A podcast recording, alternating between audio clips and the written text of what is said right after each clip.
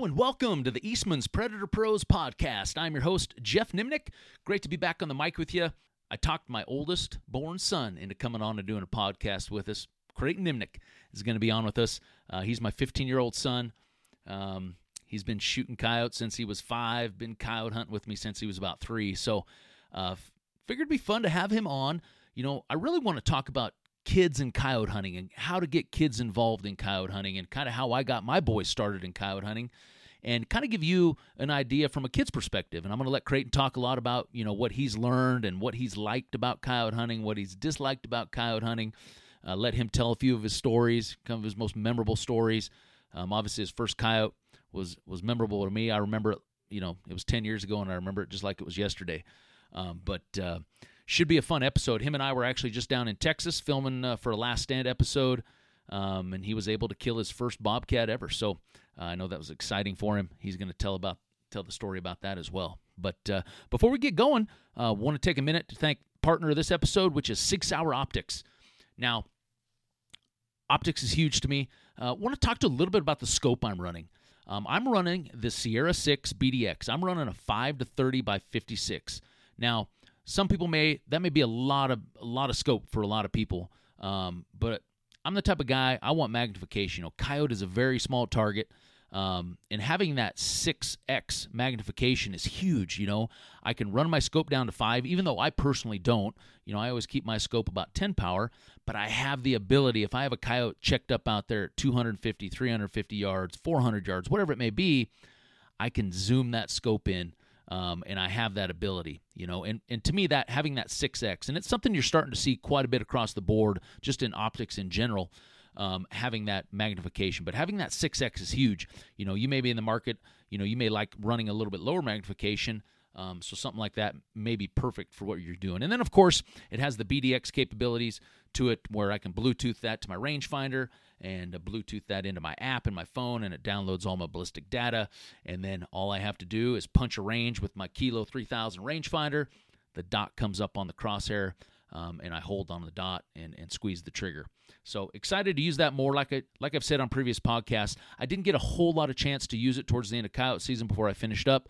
Um, so I'm excited, you know, as the fall of twenty twenty-two comes around, to be able to, uh, you know, use this for a full season and really, you know, really put it to the test and be able to talk to you guys more about how this system is going to make you a better coyote hunter. So if you're in the market uh, looking at some new optics, whether it's a scope, whether it's a pair of rangefinder binoculars, or even just a rangefinder, or even a reflex sight, uh, you can visit sig sour dot com. Well, Creighton, welcome to the Eastman's Predator Pros podcast, buddy. Thanks.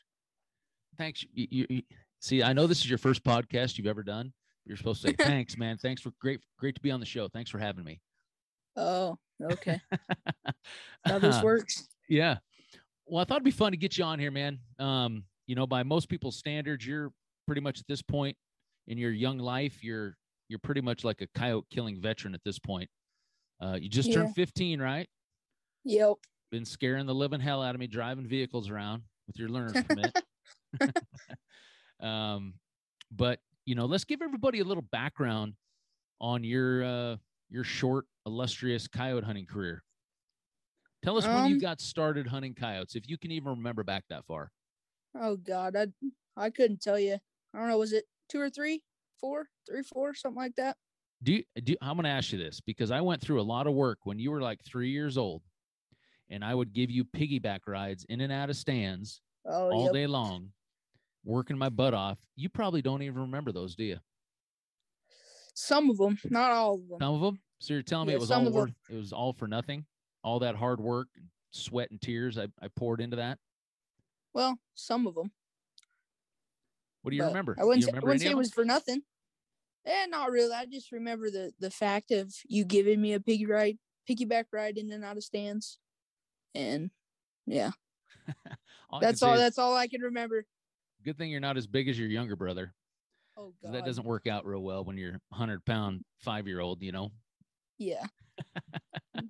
uh, so so for those that have listened to this podcast, you kind of, you've heard me talk about my boys before. Creighton's my oldest three boys. Um, just turned fifteen. You know, all my boys shot their first coyotes when they were five. They all killed their first coyotes on video, which was just a cool feather in my cap. I, yeah, I don't know. It's just a, a weird thing, a goal I've always had.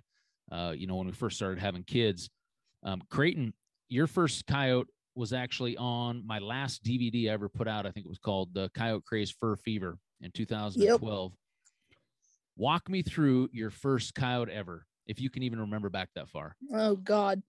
So they'll, what I remember about that day is it was cold as hell and I'm freezing cause I'm only five, but I got a lot of warm gear on. And we were yeah, set up. Part, it, was, it was, it was like the first part of January. Yeah, it was cold. And we were set up kind of on this flat and then it, and it, there's a bottom kind of probably three hundred yards out in the distance with some pine trees and stuff. And what was it about?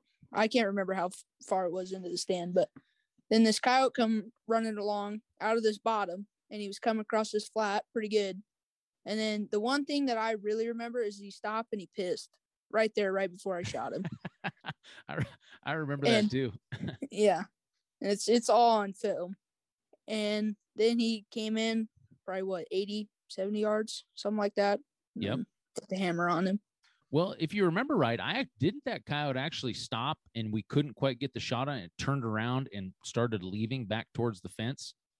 No, I, I don't know. And it stopped. I, I couldn't you know? tell you. If I remember right, I think, that's, I think that's what happened on that coyote. You know, I might have to go back and watch that at all. You know, yours, the other two brothers, you know, coyotes are on YouTube. You know, yours yeah. never got put on YouTube since it was on the D V D, but I'm going to have to go back and yeah, look at that old timer to, to, to check that out. But uh, do you remember what gun you were shooting? Yeah, it was the, the same one Colton killed his with, but it was a kind of outdated red dot where you could change the colors. That's, that's what I found the coolest on that gun. You know, being yeah, so five, you could change it from red to green to, I don't remember the other color, but there was three. Oh, blue. I think blue is the other one. Yeah, yeah. So, so I, want, I want to tell everybody about this rifle. It was a custom rifle I had built specifically so my boys could shoot coyotes with it. And it was a, a Savage model, either a Model ten or a Model one ten Youth. It was a two twenty-three. And even a youth gun is obviously way too big for like a five-year-old to shoot. So yeah. I remember having a, you guys had this play gun, toy gun sitting at the house that you, yeah. you would run around the house and shoulder it and it fits you just perfect. So I remember going down to this gunsmith and taking this, this youth rifle and then taking this toy gun to him and say, hey, what would it take to get this real gun to the size of this toy gun? And he said, oh, I can probably get it pretty close. So he ended up taking this rifle. He cut the barrel down to sixteen inches and threaded it. Um, so that we could shoot a suppressor on there. He also took the stock and cut it down to about a twelve inch length of pull. He did put an adjustment in there. So, uh, you know, if, as you guys got older, you could adjust the stock out to maybe fourteen, fifteen inches length of pull. Uh, he took the wrist of the stock and, and ground it down. So it was a, a lot narrower. So you guys could fit your little hands around there. And then for an optic, um, you know, it's tough for, if you've never shot guns, to try to figure out eye relief on a scope. So I just mounted a red dot scope on there, a little red dot sight. Uh, eventually, I don't know, eventually the first one I had on there, but eventually as your younger brother shot coyotes, I, I put a Burris Fastfire three on there and a three M O A red dot. Yeah. The first one was like one of those little barrel sights. Yeah. It was a red dot, one of the older cheaper version. Yeah, yeah. Yeah. And that worked out great because you, you don't have to worry about eye relief. You don't have to worry about the dot being centered perfectly in the screen. All you have to do is, is tell the kids, hey, just put the red dot right on the shoulder of the coyote and, and shoot. And the cool part about that Savage gun is it had an Accu trigger. So we were able to shoot a pretty light trigger. In the way that those Accu triggers work is you depress, you know, that centerpiece. And as soon as it, be, you know, flushes up with the trigger, you know, at that point, it's just a slight little squeeze and the gun's going off, right? Yep. You know, probably the, the big thing was, you know, I wanted to, I wanted the boys to be able to shoot a rifle or a caliber that, that would kill coyotes. Um, You know, a twenty-two long rifle, I mean, you would have to hit a coyote just perfect. And obviously being five-year-old, six-year-old kids, I knew the shot placement wasn't always going to be perfect. So, um, you know, I, I really liked the idea that we could shoot a, shoot a two twenty-three. Now, the whole the whole th- piece of that puzzle that made it all possible was the suppressor because, um, you know, even a two twenty-three doesn't have a lot of recoil, but it's going to be loud. And when you put that suppressor on there, obviously it knocked the sound way down. But uh, but it also knocked the recoil way down. So this is a fun little gun to shoot. It's like pulling the trigger on a twenty-two long rifle. So they didn't have to worry about recoil. Yeah. You know, you as a a five-year-old didn't have to worry about a loud bang, and you're able to focus on that red dot and and shoot coyotes. Yeah, that's that's why I've enjoyed shooting guns with suppressors. It's just it's so much more quieter, and the recoil is not as bad. Even though on a two twenty-three, like you said, the recoil wouldn't be as bad, but just the suppressor, it's it's a lot of fun to shoot. I know you guys are like re- uh, suppressor snobs now. It's like you yeah. guys get grumpy anytime anybody goes hunting with us that doesn't have a suppressor. Yeah, it kind of sucks. uh, you know, so so starting these boys off, you know, we'd go to the range and, you know, I would buy um, these coyote life-size targets. We did a lot of shot, shot a lot of them, you know, from fifty to one hundred yards. Uh, we would shoot balloons. I would take old uh, just practice arrows, stick them in the ground and blow up a balloon to maybe eight inches or so in diameter, and then hook the balloons on those, uh, the, the nocks knock. of the arrows, you know, and let yeah. you guys shoot those. Yeah, um, we still do that today. Yeah, yeah, it's a great tool, great tool. But essentially, I just wanted to get them familiar with being able to move the gun a little bit, get on target, um, because if you've coyote hunted, you know, you, there's not a lot of time. You know, coyotes aren't standing there forever, so you know yeah. you got to get familiar with it. Yeah. So, so over the years, you've been on lots of different coyote hunts over the oh, last yeah. ten years. Any particular ones that stand out more than others? You know, the the day that we killed eighteen coyotes in that, that Best of the West contest, that's probably the one that sticks out the most because, you know, obviously that's the biggest number that I've been on. But there's been a couple other, like, I don't know, some of the ones, some of the hunts that we've been on that are like the, where we're hunting is pretty cool. Like, I don't know, for instance, like if we're hunting up like Cedar Canyon, something like that, where there's all those trees and, and the, the canyons and stuff. I really like hunting that. Yeah. And then, and then I like Colorado too. Colorado's like, it's just all that farm ground out there that you're hunting.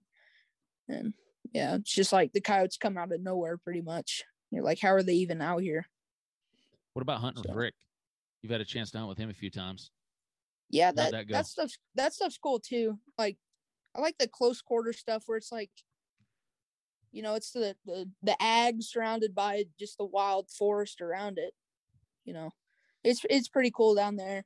And you never know where the coyote's going to come from, too. And you don't see them till they're one hundred yards out. So it's it's it's a bit of an adrenaline rush. What's the uh, what's the, you've hunted with Rick Pallette a few times. What's the funniest story you have about Rick? Oh, God. Um, I don't know. Probably when we were sitting at his house that night and he uh.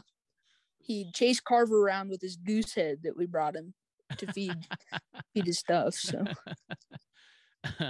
that was, that was funny. And Carver's screaming and crying, running around the couches and stuff. Yeah. That, yeah. It's always, it's always fun hunting with Rick. It's, there's never a dull yeah. moment. That's for sure. Yep. What, um, how many, have you been keeping track? I, I don't, I haven't been, but how many different states have you been able to hunt coyotes in now? Um, I think Five. What states? What states? Name them off. Uh, Montana, or like hunted in or killed a coyote in. Well, did you, did some of those states you didn't get a coyote killed? Uh, yeah, there's one. Just South Dakota. We never killed one. I never killed one there. Gotcha. On you that made some one coyote stands there anyway. Yeah, yeah. So yeah, we for hunted anyway. We got uh, South Dakota, Montana, Texas, which was this year, Wyoming, Nebraska, Colorado, and I think that's it. Oh, Kansas. Oh, in Kansas, yep. Dang. But and then I've I've only not killed a cow in just one of those states, which is South Dakota. Heck yeah. It's pretty good. Any uh any one of those states you like better than the others? You know, I I like Texas. That stuff was cool, all the mesquite, like the tall mesquite and stuff, but I think I, I just like Nebraska more than all of them, you know, the, the sagebrush or not sagebrush, but the yuccas and just the hills and stuff. And then, and then especially when we get down on those frozen lakes and stuff and you watch the coyotes come across those, I know they have them oh, yeah. up there in South Dakota and stuff too, but you know, I've never been on that. So I, that's why I think it's the coolest. Oh yeah. Watching coyotes come across the ice is, is awesome. Yeah. Yeah. It's like, the transformation for me from, from Nebraska to Texas was almost like the United States to Africa. It's just so much more different down there and the way they hunt coyotes. Well, we're going to talk about that here at the end. You and I were just in Texas here yep. a few weeks ago. We're going to talk about that hunt specifically here, here in a little bit. So a as a kid growing up hunting coyotes, you know, you've had a chance now to, to hunt a lot of different things, right? Turkeys, deer, oh, waterfowl, yeah. Yep. Pheasants. I mean, are you yep. still, you still thinking coyote hunting's number one or, or not? Yeah. I just, it's coyote hunting is, is so much more different than any of those other ones. You get, it's, it's so much more of an adrenaline rush. Like waterfowl hunting, it's, it's, it's fun, but it's, it's not as, as thrilling as coyote hunting can be. You know, you're sitting in a warm pit and, you know, the, the birds are flying around you and you can see birds. And un unlike coyote hunting where you might not go all day without seeing one, you know, and when you do see one, it's, it's the biggest adrenaline rush compared to those other ones. And I think, I think turkey hunting was cool, but I didn't, I did my turkey. I didn't get the chance to, you know, see him strut in and, you know, call him in with, with calls and stuff. So. Yeah, I remember that. You just ambushed that sucker. Yeah, stalked him. Hey, you got to do it sometimes, you know? Yeah, it doesn't help the fact that he was crippled, but. Well, you did him a favor, see? Somebody yeah. else had shot him the week prior, you know? You just finished yeah. him off. Yep. So you've been part of some coyote contests. Yep. You know, um, tell me about those. What, what, uh, compare, compare uh, to when you get to hunt a coyote contest with myself or your brother. Um, and some of the other guys that we get to hunt with, you know, compare that to just a normal day of coyote hunting.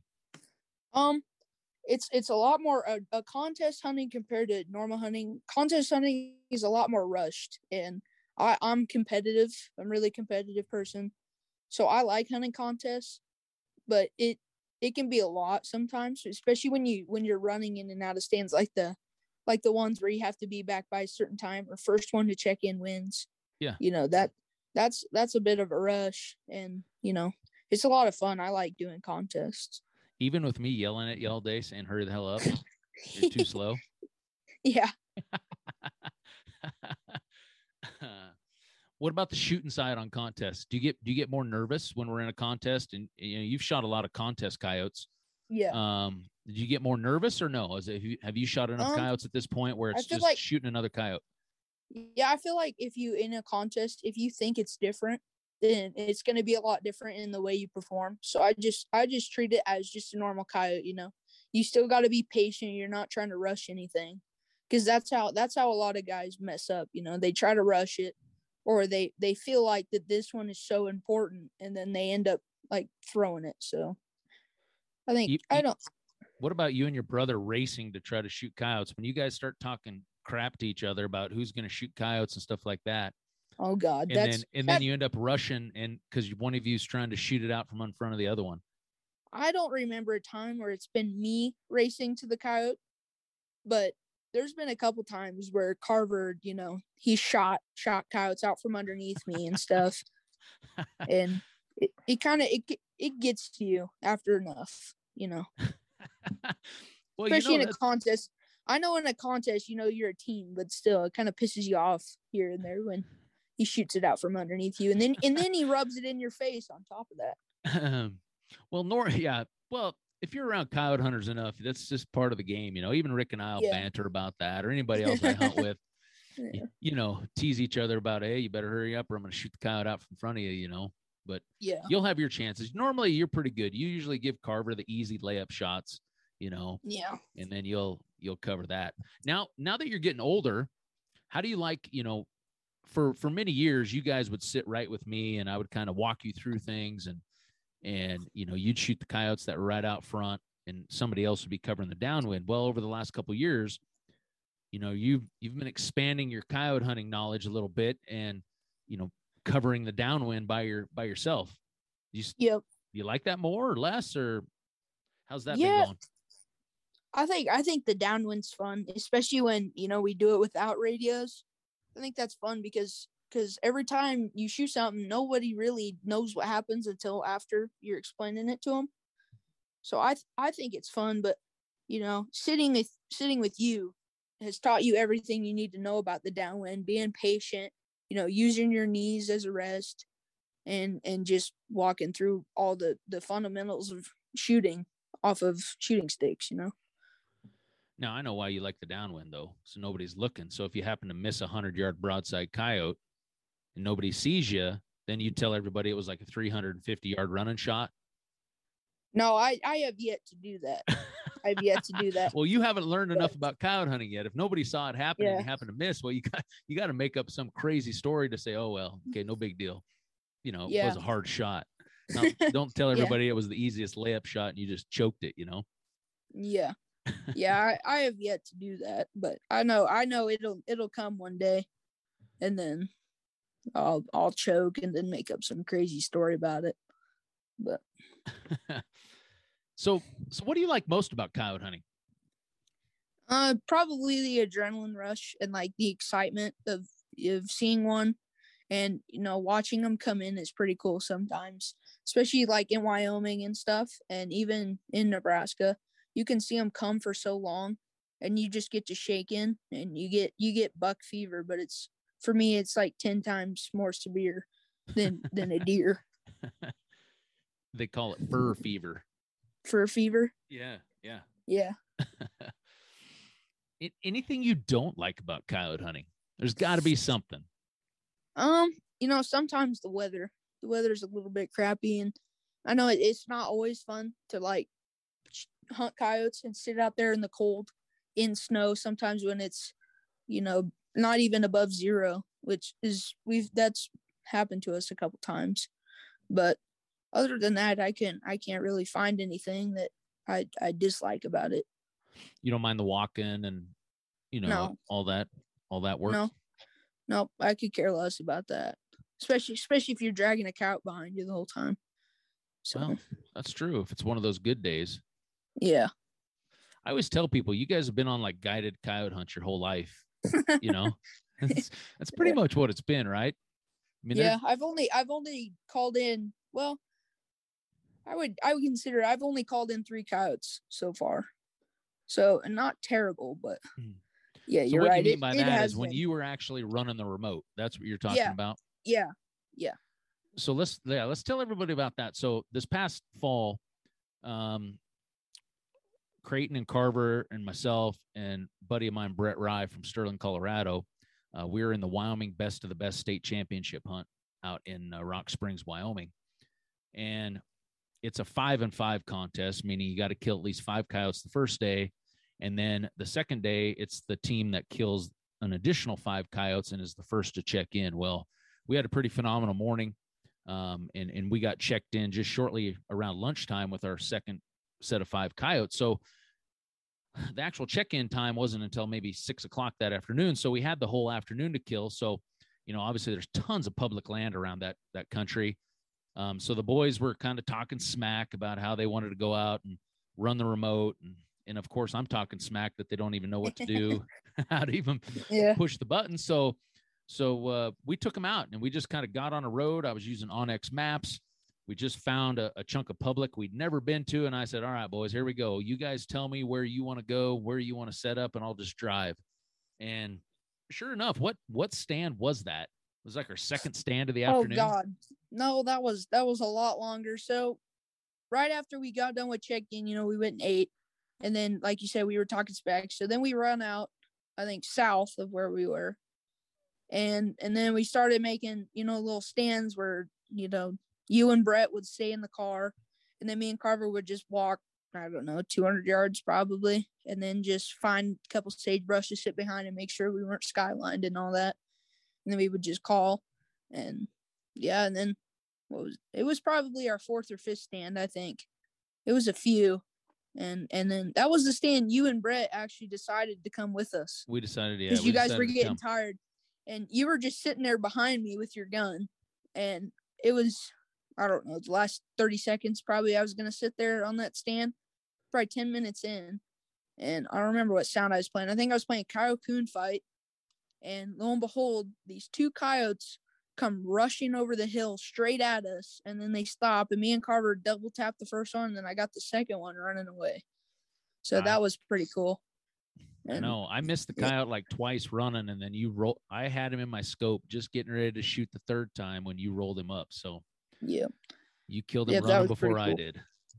Yeah, and then and then the the year prior to that one, in, in the same contest, we went out that afternoon after we had checked in, and then we called one in, but he, he went up in the sagebrush and sat out there probably the whole stand for uh, about three hundred fifty yards, and I took one poke at him, but I didn't hit him. Yeah, that so. was a tip.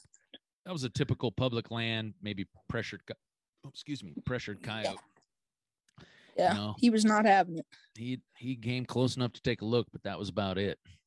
Yep. That's pretty cool. That, uh, but in my defense, I mean, I think I gave you the recipe, didn't I? As far as what what sounds you needed to play. Um, I think so. I mean, you were you were telling me to play the screaming chicken, so I, I played that screaming chicken. And then and then you were telling me to play some other heavy wind sound, or no, it was light wind stuff. And then I said, "Screw you," essentially, and I put on Coyote Coon Fight, and that's when those two came in. That's so good. But well, but that, that one that sat out there, that was the first stand that I ever made, you know, running the remote, and you were telling me what to do. So it's a little different, isn't it? I mean, yeah, it's it's it's a lot easier just to sit there with your rifle and look for coyotes. But now when you start incorporating in having to run the remote and deal with coyotes as as coyotes start showing up, you got to know what to do with the remote as far as maybe hitting a preset to to get the coyotes to stop, you know, yeah. when to shoot. Do we need to switch to a little coaxer sound to get them closer if they're checked up? It adds adds a lot of dimension to it, doesn't it? Yeah, it gets it gets a lot harder, you know, when you start having to run the call. But it's it, I'm I'm glad that you have the the presets set on your call, so or your remote. So all you have to do is just push that little button and it and it barks them. Because I I think I actually hit that on that double that came running in. Yeah, and that's why they stopped, because they were running so fast. It was kind of ridiculous. Well, you were running the Lucky Duck Revolt. Um, you know, and it has yep. four presets on the, on the remote. So number, my number one preset is, is a female challenge bark howl. And, you know, I'll hit that to try to get them to stop. You know, ultimately, like I tell people, when, when you have the call out away from you, you know, the focus of that coyote coming to the call is on that sound. It's not on you sitting off on the sideline. So if I can get the coyote to stop by using the call, that's, that's the best case scenario. As soon as I have to start barking and yelling from where I'm sitting, guess what the coyote's going to do? Look up at you. He's going to look over at us, and you've seen it before. What usually happens when you start barking at them, when they look up at you? They look up at you, and then they just take off as fast as their little legs can carry them. Yeah, so, you know, if you can get them stopped, uh, you know, with the call, that's that's key. Hey, guys, sorry to interrupt the podcast, but I need to take a second to tell you a little bit about Swagger bipods. Now, if you followed the podcast for any amount of time, or even our Last Stand YouTube series, you know that's my go-to bipod system for consistently putting bullets in coyotes. Now, in coyote hunting, things happen fast, and you need to be able to maneuver your rifle and get on target quickly, and that's exactly what the Swagger bipod system will allow you to do. Now, if you're in the market for one, you'll notice they have a one twenty-nine version, a one forty-two version, as well as a Q D forty-two and a Q D seventy-two. All the numbers refer to is how tall the bipod gets. If you want to run what I run, I run the one forty-two. So if you're in the market for a new bipod system, visit swagger bipods dot com. Now back to the podcast. So you've been getting in, so you've been shotgunning some coyotes lately. So for those who don't know, you know, Creighton shoots on the, the high school trap team. Um, he's a freshman, been doing competitive trap shooting now for the last couple couple seasons. Um, so you kind of like this shotgun thing, huh? Yeah, the, the shotgun, it's a lot different than, than a rifle. You know, obviously it's, it's different in the way that, that the projectiles come out in, in pellets, and your range, the range that you have on a shotgun is a lot less limited. And, you know, on the, the one day we were hunting with that rancher guy, you know, you sat me down right, right in, in the rushes, and it was probably twenty-five yards to the other side. And then that cow came in, and then it gives you, I feel like shotgun, it gives you a lot more of an dr- adrenaline rush than, than a rifle does. Cause with a rifle, you get to see them coming from a long ways, but with a shotgun, when you're sitting right next to the call, maybe in some tall grass and you're kind of laid back, you can't really see. So.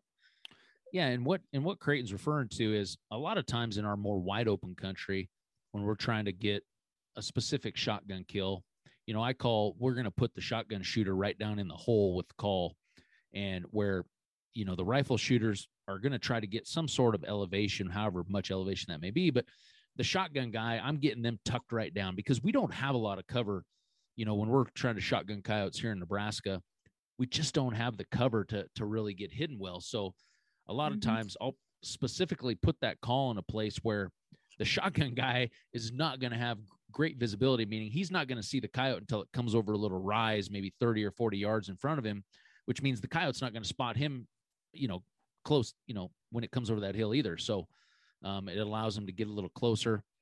Uh, do you remember your first shotgun coyote? Yeah, I do. We were at the, one of your buddies, Wade, that day, and he was, he was probably two hundred yards, you know, on the downwind side. And I was sitting in this little bowl with like this, this tall kind of yellow grass, and there was a little bit of sage and a, a yucca behind me. And that I, we saw that coyote come from a long ways, and he was hauling. He, he probably came from three hundred fifty yards out, and it was kind of flat, but not really. But then when he come down, I, I drew on him and then shot him right in the head. So it What's was your- pretty cool. When it comes to, when you say drawn on coyotes, what have you learned with coyotes? Like when, when they get to shotgun range, you know, when they get within um, that thirty, forty yards, what can you do? What can't you do when they get that close? Uh, you can't, you can't move your feet a lot. That's, that's what I've noticed. Like if you start moving your feet, you know, getting ready for them, that's why, that's why in the beginning of the stand, you always set up for where, where you think they're going to come from. And if they come from where you're not set up for, you have, you know, a plan B pretty much. And if you start moving your feet and moving the grass or whatever you're sitting in in front of you, they're going to see that, and then they're going to take off running, and you're not really going to get a shot at them. So you, you're just kind of snap shooting them. I mean, you're just kind of holding still till the coyote gets yeah, right to the until, last minute, and then you're right, just swinging up at once and just trying to blast them. Yeah, that there's there's that one moment where you feel like, yeah, I better get him killed, you know, before before anything happens, or or when you want to kill him and you know he's in range. Then, then you can pull on, but I, I like to let him get as close as possible, you know, before I, I draw on him. So it's, it's, a, it's a lot harder than a rifle, you know, where you're already set up waiting for him, you know, with the, with the sticks. Oh, you're starting to sound like Dustin Patterson now. That shooting him with the shotgun is so much harder. Come on. You got like a thousand pellets flying out there in a four foot pattern. Now, how hard is it to kill him? Well, you got to let them get close, like really close, like almost licking your toes close. That's right. You shot them for a lot of years with twenty gauge. Um, I yeah. think you had some, some three inch. I think yeah, I that was had my first coyote ever. Four buck, I think maybe. Can't remember what you were shooting them with. It was it was that the double B B coyote something. Or it might have been B B something like that. I can't remember. Yeah. But just for Christmas, you finally got your first twelve gauge semi-auto. Yep. What is that? A Fronky? It's a Fronky, yep. Yeah, yeah. So this season you've been uh, been able to shotgun them with that. You like shooting that twelve gauge a little bit better for coyotes? Yeah, the, the twenty gauge is it was just too small. Is is really, and and it kicked it kicked a lot more since it was a smaller, lighter gun. But this this twelve gauge that I have now, it's it's so much better. The recoil's better, and it's it's bigger. It fits me better. So, well then too, you know, we got you know. for any shotgun stuff, we shoot those Hornady three inch B Bs. Yeah. Um, you know, it's just a inexpensive shotgun round compared to some of the, the coyote loads out there, but man, I'll tell you, we've had some great luck with it. You know, it's copper plated B B pellets, you know, in a three inch, I don't know. You're, you're, I don't know exactly how many pellets, but you know, forty, fifty, sixty, maybe if I had to guess. Yeah. Um, you know, and, and it hammers them, man. Yep. We never did pattern your shotgun with it though. What choke, what choke were you shooting in that Fronky with those loads? All right. A full, full choke. You're shooting a full choke. Sometimes we yep. need to pattern that. Remind me next, next fall, we need to take that shotgun out and pattern it with those, because what I found on my Benelli when I shoot those loads is my improved modified choke actually patterns better than a full choke, because those Hornady rounds have that um, Versatite wad in them. And it's kind of a weird looking reverse style of wad. It's designed to hold the pellets in a tighter pattern in the wad as it comes out of the shotgun. So we might have to try that. Maybe we'll get, uh, yeah. you know, maybe a little bit better pattern. Mm-hmm. Yeah. Cause we, we do that out at the trap range too, you know, to see, see which chokes we need to use and, and just to see what our pattern's like with each choke. And oh yeah, that's, it can, it can be really vital to your shooting. So, well, it's important to kind of, cause every gun shoots those rounds just a little bit different, don't they? Yep. So, next January, you're going to turn sixteen. You're going to yep. have, have a little freedom to, to maybe start doing some hunting on your own. What's, yep. your, you got any big plans for uh, for coyote season? I know your brother and, and you've been talking a lot of smack about getting in contests and competing against me eh. and things like that. What uh, what's got any big plans in store? Um, I don't know. I'll probably probably more focus on turkey hunting a little more probably, and because because you and Carver always focus on baseball at that time. So I'll probably focus on that a little bit more and, and maybe do some deer hunting, but I, I don't think deer hunting's as hard as any of those other ones. So I don't know. I haven't really got any plans, but we'll we'll just have to see what happens. Also, now that I'm calling now that I'm calling you out on this podcast, nobody wants to talk smack anymore about teaming up and taking me down. Taking you down? Yeah. That's you and your brother oh. talk smack all season about doing that. Yeah. That's that's not me. That's that's just Carver. Oh, oh. yeah. But but remember what I told you. You're gonna have to find your own places to hunt. I'm not gonna let you yep. go onto my, my stuff and screw it up. Yep. Because I was sixteen, even though you have a lot more experience hunting coyotes as I did when I was sixteen. You're gonna educate some coyotes. Yeah. I don't want you educating all my coyotes. yeah. Well, some of my friends have good ranches and stuff that I'll hunt with them and, you know, farms and stuff. So oh, yeah. it won't be all bad, but I might have to spend a day out there knocking on doors and stuff, trying to get permission. For sure. That's what it takes, man. You got to have lots of places places to call coyotes, man. Yep. So if you were talking to some of your buddies or some other kids about coyote hunting, any advice that you'd give them as a as a kid, you know, going out coyote hunting? Um, you know, I've taken, I've taken, we've taken two of my friends so far coyote hunting, and they, they did not expect what it was going to be like, you know. One of them thought that it was going to be like deer hunting where you're just going to hike around and spot one and then stalk it. And the other one, he's used to, you know, waterfowl hunting and stuff. And he didn't, he didn't really know what to expect, you know, sitting there in the cold and, you know, being ready at all times and, you know, shooting sticks and stuff.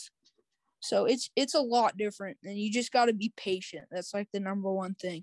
If you try to shoot them when they're too far out there, or if they're coming good, then it's it's probably not going to work out the best for you.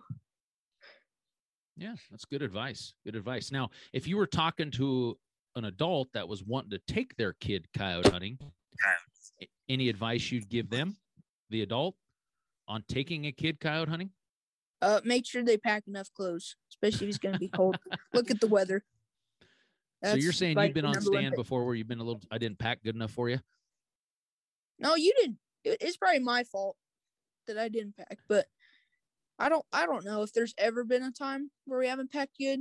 Cause you know, you, when you're hunting, you always want to overpack and you know, you want to dress in layers cause you can always shed off layers, but you can't magically have more appear, you know? So That's True. that's what I would recommend, because if you're taking a, if you're taking a kid out for, for his first time, you know, coyote hunting, and it's cold and, and he doesn't have, you know, the stuff that he needs, or she doesn't have the stuff that he needs, then it's probably not going to be very enjoyable for them. What about that snack tote I carry? How important is that? Well, it's not that important because when I'm hunting, I, you know, I don't really eat as much, but you know, it's, it's nice to have. You don't. Yeah, your brother, your brother, your younger brothers though, they they really take advantage of that snack tote. Yeah, like Carver with his Uncrustables. Kids a menace. Uh, so a couple weeks ago, you got a chance to go down to Texas with me. It, yep. It was kind of a cool trip because it was my first trip ever to Texas, and I'm forty-three years old. And it was your first trip to Texas, and you're fifteen, so we got to experience it together. Um, we were filming for Last Stand episode. It'll be the grand finale of season four, episode ten. Um, if you want to watch this, go to the, the Lucky Duck YouTube channel and you can find it there. But what were some of your expectations? Obviously, you you watch YouTube and you've seen Texas and uh, this yep. and that. What were some of your expectations before we even went down to Texas? You know, I didn't I didn't really have like super high expectations because, you know, it's new country. But I've seen people down there, you know, killing hundreds of hogs and, and all this stuff. And I, I thought that there was going to be hogs on about every ranch and they were going to be thick, but it really wasn't like that. We saw a bunch of dead ones on the, on the road coming back and going there, but the, the hogs weren't like I expected. And then the deer, you know, you see all these people killing these giant deer down there, you know. But I guess those are all on high fence ranches usually. So it was a little bit different. And then and then the predator hunting, you know, I knew there was bobcats down there, and then that was my that was my number one goal, was to get to to get a bobcat. Because you'd never you killed know, a bobcat. Have, have, you've only no. ever probably how many on stand? How many have you ever seen total? Probably, I think two. No, two total. Yeah, two, because one in Wyoming and then one with that one guy that day. Yeah, yeah. Colton's buddy. So. Yeah, so, so your goal was to kill a bobcat. Other than yep. that, that was really about it, right? And and get a coyote. That was like the secondary. Yeah, goal. So you could add Texas to your list. Yeah. Yeah. No, that was mine too. I was hoping to add Texas yeah. to my list, you know. yeah. So so to set the uh, the hunt up, we were hunting with a guy named Wade Chandler. He actually runs Texas Predator Hunting on Facebook. Um, works for a company called Ally Outdoors. They run Ally Munitions. Wade's actually been on the podcast earlier, uh, maybe episode eight, nine, somewhere in there, talking about Texas predator hunting. So um, after that podcast, we got to talking, and I thought, you know what, it'd be kind of fun to go down there and, and experience Texas. So we went down. It was the it was the first week in March, and obviously we knew the weather is going to be a factor because it was starting to get nice. Um, but uh, we met up with Wade in Midland, which is kind of considered West Texas. And um, you know, what was the first thing you saw when we when we pulled up to Wade's house and you saw the toad, Creighton? Oh God, that was explain insane to everybody what the toad was. So you were telling me about this this these trucks that these guys have down here on the on the way there, and then we pull up into this guy's front yard, and there's one of them just sitting out in all of its glory, right right smack dab in, in his driveway. And I mean, this thing dwarfed your truck. It is it is huge. And it's a big six-door pickup, and even the camera guys didn't believe it. You know, it, it was just ridiculous. And then he took us into his shop, and he had two more of them, and they were both just as big.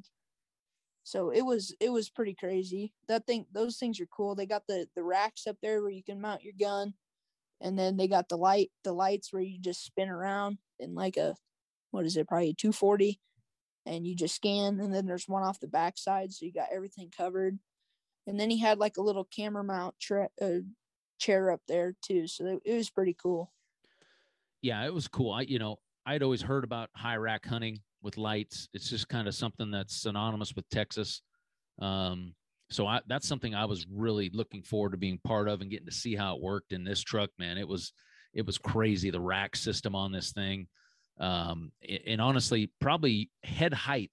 If you were up standing on that rack, I'm guessing that your head was probably somewhere in the ballpark of eighteen feet above yeah. ground level, you know, just to give you a how an idea of how high you were up, you know, the rack being maybe twelve, twelve, twelve and a half, thirteen foot off the ground. Um, but yeah, it was crazy. I, you know, I'll talk a little bit more about how the hunt went and how we used that, but I was pretty excited when I first saw that truck.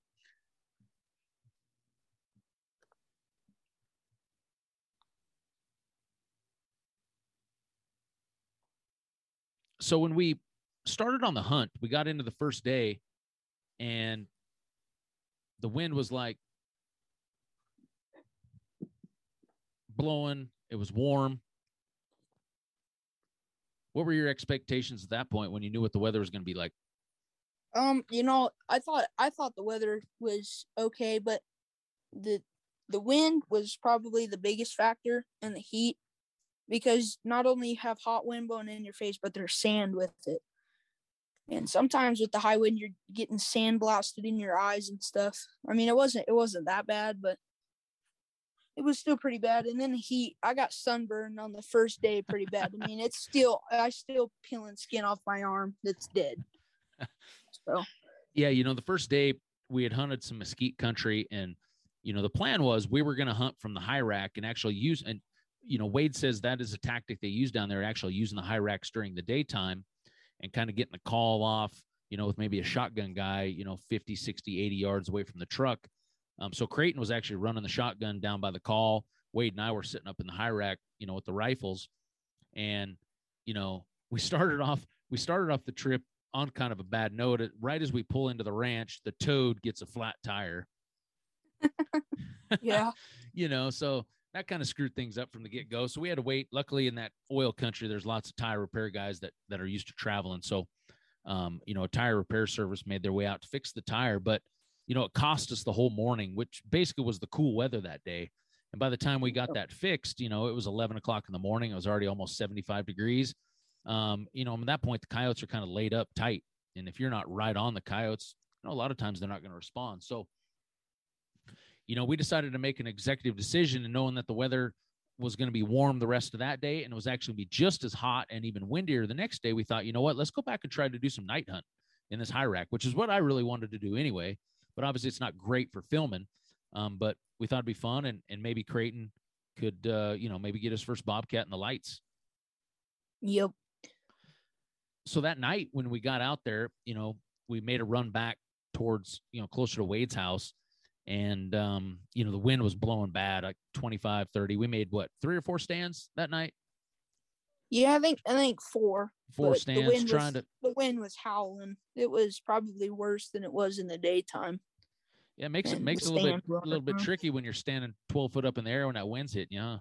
Yeah. It's, it's a little bit different.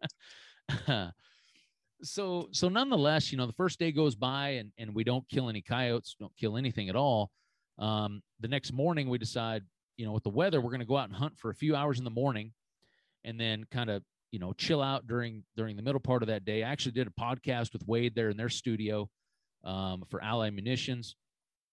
And, uh, you know, that afternoon we loaded up and, and we're going to go out at night. So let's go back to that morning though, when you killed your first ever Texas coyote. Walk us through that. Yeah. So the, we knew the weather was going to be cool, uh, uh, till about eleven o'clock.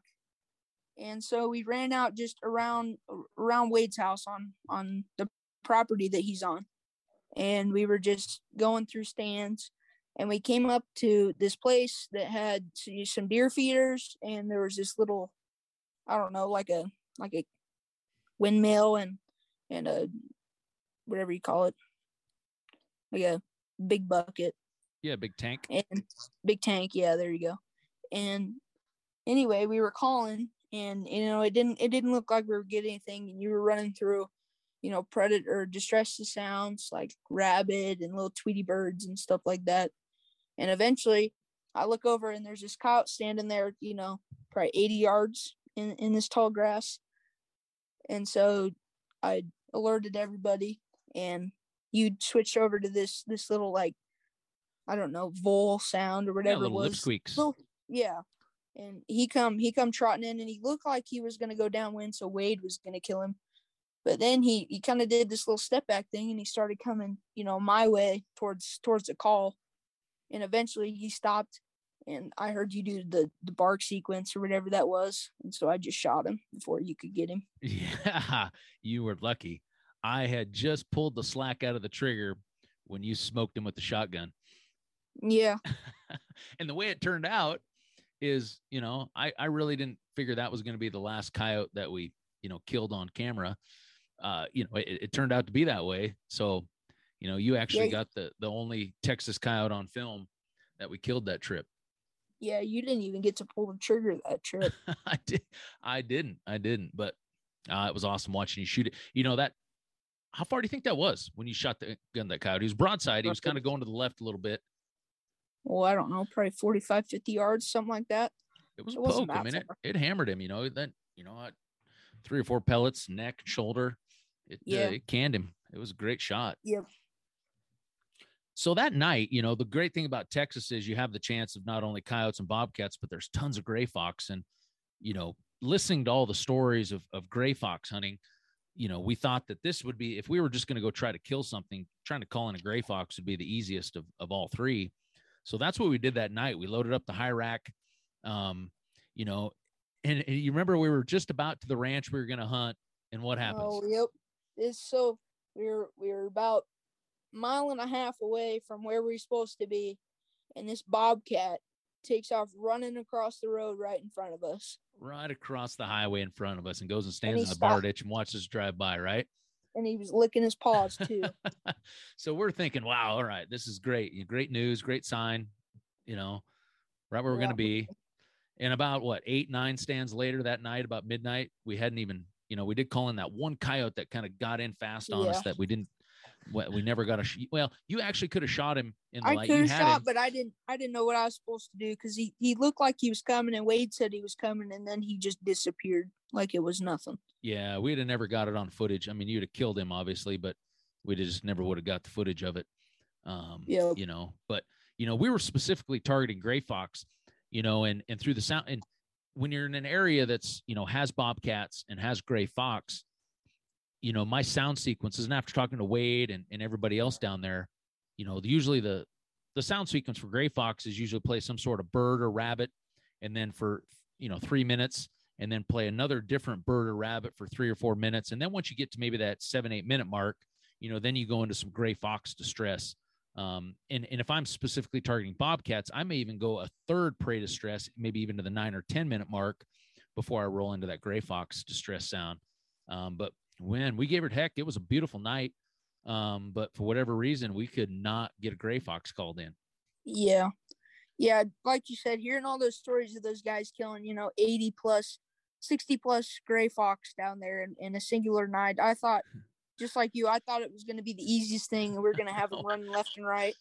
And it's crazy that we ended up killing a bobcat even before we killed a gray fox, which is like the rarest thing you can get down there. Yeah. So, so let's fast forward. So at this point we're scrambling because now we've been there for two days. You know, Wade, obviously when we come, when we go filming with guys, there's a lot of unneeded pressure. They don't, they shouldn't feel the pressure, but they do to, to obviously have some success so we can get some footage. And at this point, after two days, all we had gotten was the one coyote that you killed, you know, on footage. So Wade put in some calls and he was scrambling, trying to find us what we thought, you know, could be the best gray fox country that, that we could get into to maybe get three, you know, a couple gray fox on camera that morning, which would help make, make the episode.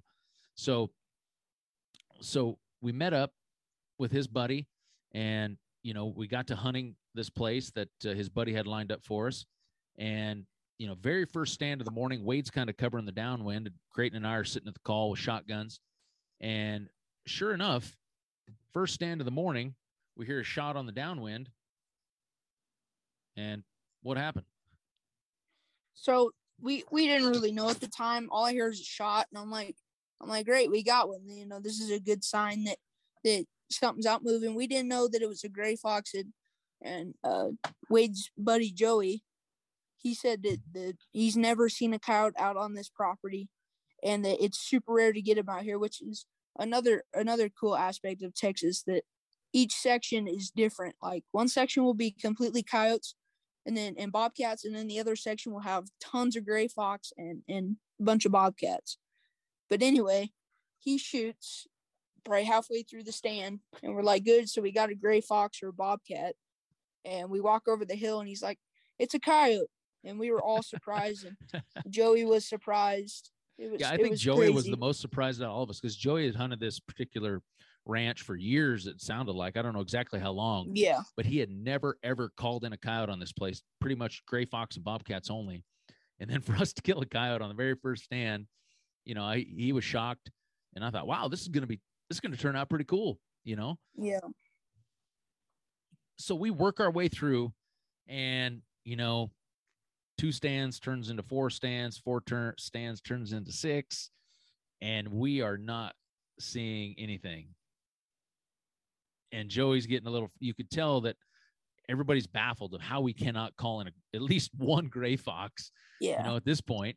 Um, you know, remember then it started drizzling a little bit on us. Yeah, it got, you know? It got pretty crappy. My clothes were wet and my, my pants started getting wet and it, it was kind of rough there for a couple, couple stands, but we got down that. So, so let's finish this off with the stand you killed your bobcat on. How yeah. cool of a stand was that? That was really cool looking stand, wasn't it? It was, it was pretty awesome. You know, we're set up kind of, there's like this little half bowl looking thing. And it's just this sharp ledge all the way around the side. And then off to the, the left there's, or yeah, to the left, there's this little, like it ends and it goes around in another little half bowl. So it was like an old, down it was an old dried up kind of creek bottom almost is what yeah, it was. Yeah, pretty much. And anyway, so down in this bowl, there's cactus, you know, thick patches of cactus and all this yellow grass and stuff like that. And, you know, then there's these trees and little shrubs and Lots and, then, and lots of cover, right? I mean, it was thick all within yeah. a three hundred yard circle around us. There was lots and lots of thick stuff, which is perfect yeah. when you're trying to call in cats. Yep. So Wade and I in the camp main camera are sitting up high on the edge of the shelf, and I tucked you and Justin with the other camera right down on the call. What are you, probably twenty yards from the call? Kind of right yeah, down to the bottom, that, hoping probably. that, you know, if, if a coyote or a gray fox or a bobcat would get down in that bottom where we had the call, you know, you'd be able to dust it anywhere around that. Yep. But you were, so probably what, maybe four minutes in, I was playing a, I think I was playing Lucky Pecker. Um, yep. You know, so like I said, I'm rolling through, you know, my, my plan was to roll through a series of two or three prey distress sounds, maybe about three minutes each before we went into any gray fox fighting. Well, I think I was on the second series of prey distress sounds, which was Lucky Pecker. Yeah, it was I, after I, the rabbit. Yep. And I looked down and I noticed you, you and Justin are talking a little bit. So I know you have something coming, right? Yep. When did you first see that bobcat? So I was just, I was just scanning, like, you know, like you would normally do. And I looked over to the left, and that little edge that I described, um, he comes kind of like slinking off of it, where he kind of like dragged his back legs down off and was, and was real low to the ground. And then that's when I alerted Justin that, you know, we had a cat coming, and he, we lost him there for a minute and a half, two minutes. And then I looked up over the call, and there he was, just sitting there licking his paws because he was all wet. And that must have been about the time that we spotted him cutting across the other side of the creek. Across, there was a flat out there that had a lot of tall grass and a few scattered yeah, we, brush trees. We couldn't see that far. That's when we lost him. Yeah. So, so at that point, I'm assuming that was probably the same thing that you had saw first. Um, but this cat's kind of, you know, he's well within killable range of a rifle. He's only about eighty yards, um, and he's slinking his way across. And so at that point, when I'm reading, whether it's a coyote or a bobcat, if he's, if he's not coming towards the call, a lot of times I'll switch up the sound to try to get them redirected so they're coming closer to the call, right? So mm-hmm. when I saw him, I switched up the sound again, and he actually got on a little trail, it looked like, and he started working his yeah. way just a little bit closer. But as cats do, he got to maybe, I don't know, sixty, seventy yards, and he checked up. And, you know, if you watch this episode, it's really cool because we'd had that drizzle, you know, the few hours before. And so the cat was, was kind of soaked a little bit from this drizzle. And you remember him sitting there? Could you see him when he was sitting yeah. there licking his paw and licking his legs yeah. and trying to, like, he was cleaning himself up with the, with the water on him? Yeah. Just Justin couldn't see him, but I could see him clear as day. He was, he was almost taunting us a little bit, just sitting out there licking his paws. And, and, you know, you guys were probably wanting to shoot him with the rifle, and, you know, oh, Wade. Yeah. Just... Wade was itching. Wade was wanting to whack him. Yeah. And I was just like, all right, here we go. There's this bobcat's not going to get away. At this point, you know, we're creating content, right? Yep. So we want to see, okay, let's, and, and we're struggling. I mean, this is like only going to be the second thing we got on film the whole trip. I'm like, yeah, we need to make this count. So we were just patient, and I kept switching through.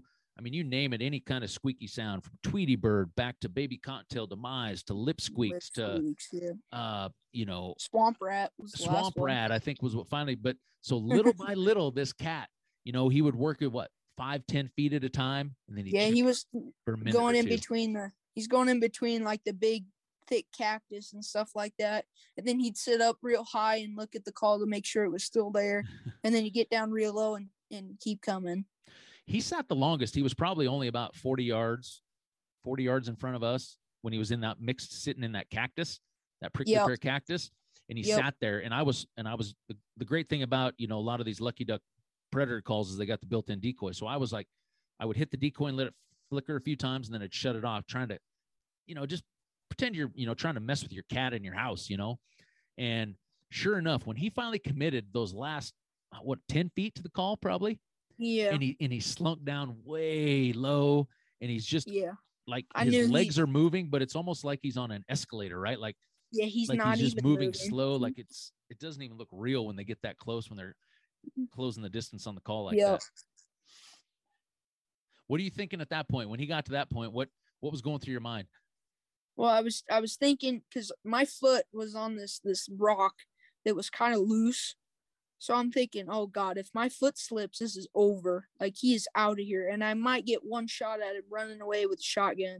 But other than that, he's gone. So I was I was sitting there, and I was shaking so bad it was kind of unreal. because I'm just watched him.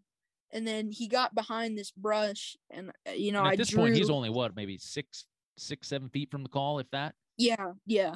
And he's he's focused on the call, so I'm like, all right, you know, this is the moment. So I I draw my shotgun, I take it off safety. And you already and, had and, your shotgun up on your knee. You already had it shouldered this whole yeah, time, yeah. down on your bead. You were just waiting for the right time to squeeze one off, huh? Yep. Yep. So I, I drew up on him. I put the bead right on his head, and then he's and then I noticed that he started, you know, wiggling like a cat does right before they're about to pounce. And you know, I Seth Seth went back and he reviewed the footage right after he did it, and actually as he jumped, I shot him. That's cool. So that's that's why I haven't seen the footage yet. So I'm the episode's actually not out right now when we're recording this, but yep. um, I'm anxious to see that because you did it right. Because you know, that's a fine line when you let cats get that close to the call. You're right. If that cat pounces and hits the call, now He's we're absent. shooting at a running cat, you know, through or the brush. At the call.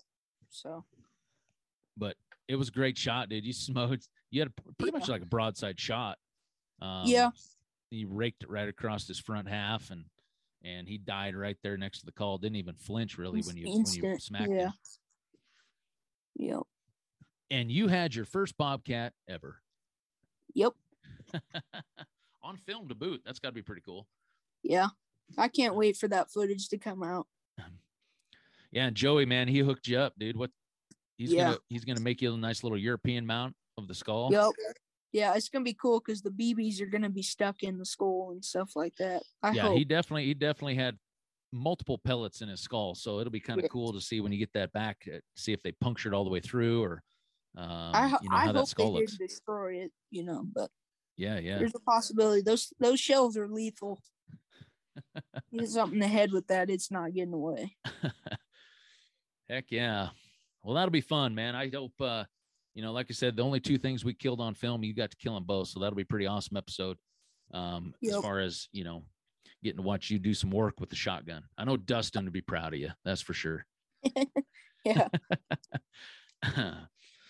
Well, buddy, that was a fun trip with you, man. Um, hopefully when I'm old and crippled up someday, you'll be able to drag me around on some more coyote hunts.